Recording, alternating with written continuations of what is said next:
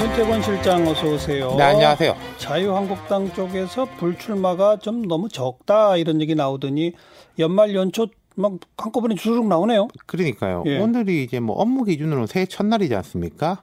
한성교 의원 사선입니다. 예. 경기 용인시 병 지역구예요. 음. 여상규 의원 삼선입니다. 경남 사천 남해하동 불출마 선언했어요. 예, 예. 예. 두 사람 다 중진급이고. 그렇죠. 선수도 그렇고 한 의원은 한국당 사무총장도 지냈죠. 그랬죠. 여 의원은 국회 법사위원장이고 중진급이고 예. 그 지역구도 그 한성교 의원 지역구가 수도권인데 지금까지 한국당 세가 쭉 강했던 곳이에요. 예. 그여 의원은 이제 PK 지역, 한국당 강세 지역이죠. 예. 중진 강세 지역.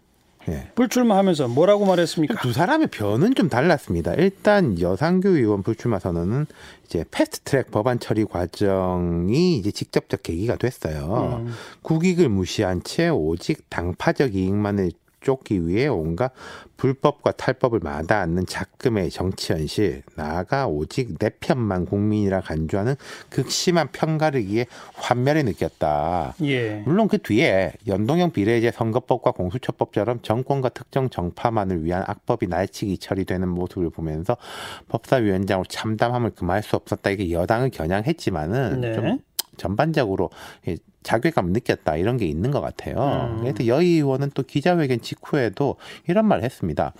당 지도부가 막아냈어야 된다. 이 패스트트랙 관련 법안.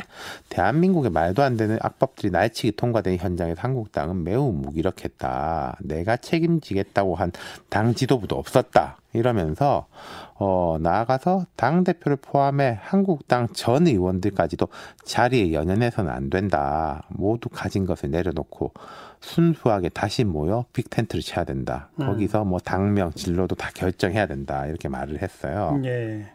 한성규 의원은 뭐라고 그랬어요? 한성교 의원은 일단 황교안 체제 초대 사무총장이었습니다. 그리고 황교안 대표하고 한성교 의원이 그 대학 선후배 시간으로 상당히 가까운 것으로 알려져 있어요. 음. 그래서 그런지 한 의원은 시간적으로나 능력으로나 당 사정으로나 출마하지 않는 것이 맞다. 내가 출마하지 않는 것이 예. 맞다.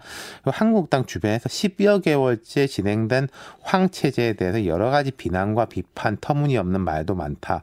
황 체제 첫 번째 사무총장으로서 힘을 더해주기 위해서 불출마를 결심했다. 이렇게 말했으니까 방향이 다른 거죠. 예.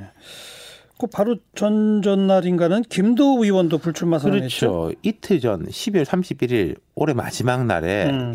상당히 의외였어요. 김도우 의원은 예. 한국당 법사위 간사인데 부산 북강서울의 재선 의원입니다.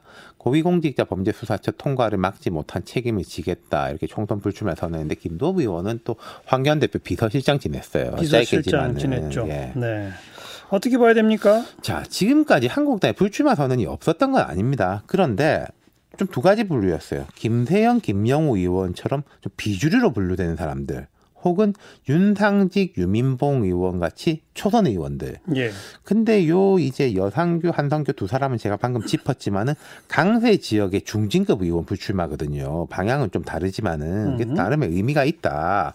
압박받는 의원들도 생길 거다. 다만 오늘처럼 이제 두 가지 방향으로 논쟁이 있을 겁니다.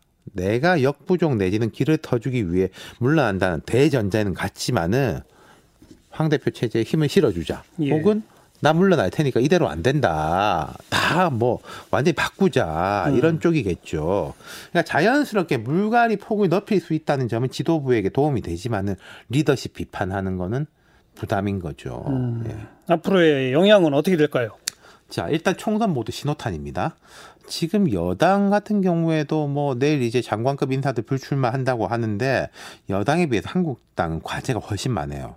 통상적인 영입 및 물갈이뿐만 아니라 리더십 재정비 나아가서 보수 통합까지 과제가 되게 많거든요. 거기다 오늘 뭐 방금 전에 두 여야의 이제 두 분이 말씀하셨지만 패스트트랙 기소권도 그렇죠.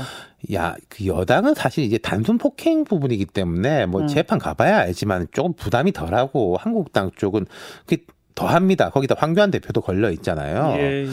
그러니까 이제 여기다가 또 안철수 전 의원의 정치 복귀 선언 이것도 또, 또 복잡해졌죠. 한국당이 복잡해지는 거죠. 한국당은 그렇죠. 어쨌든 뭐 민주당 반대하는 쪽, 뭐 문재인 대통령 반대하는 쪽 다 뭉쳐라는데 음. 안전 의원에 뭐 나와서 뭐라고 말하는지 들어봐야 되겠지만 일성은 좀 방향이 다르거든요. 한국당은 지금 과제가 되게 복잡하다.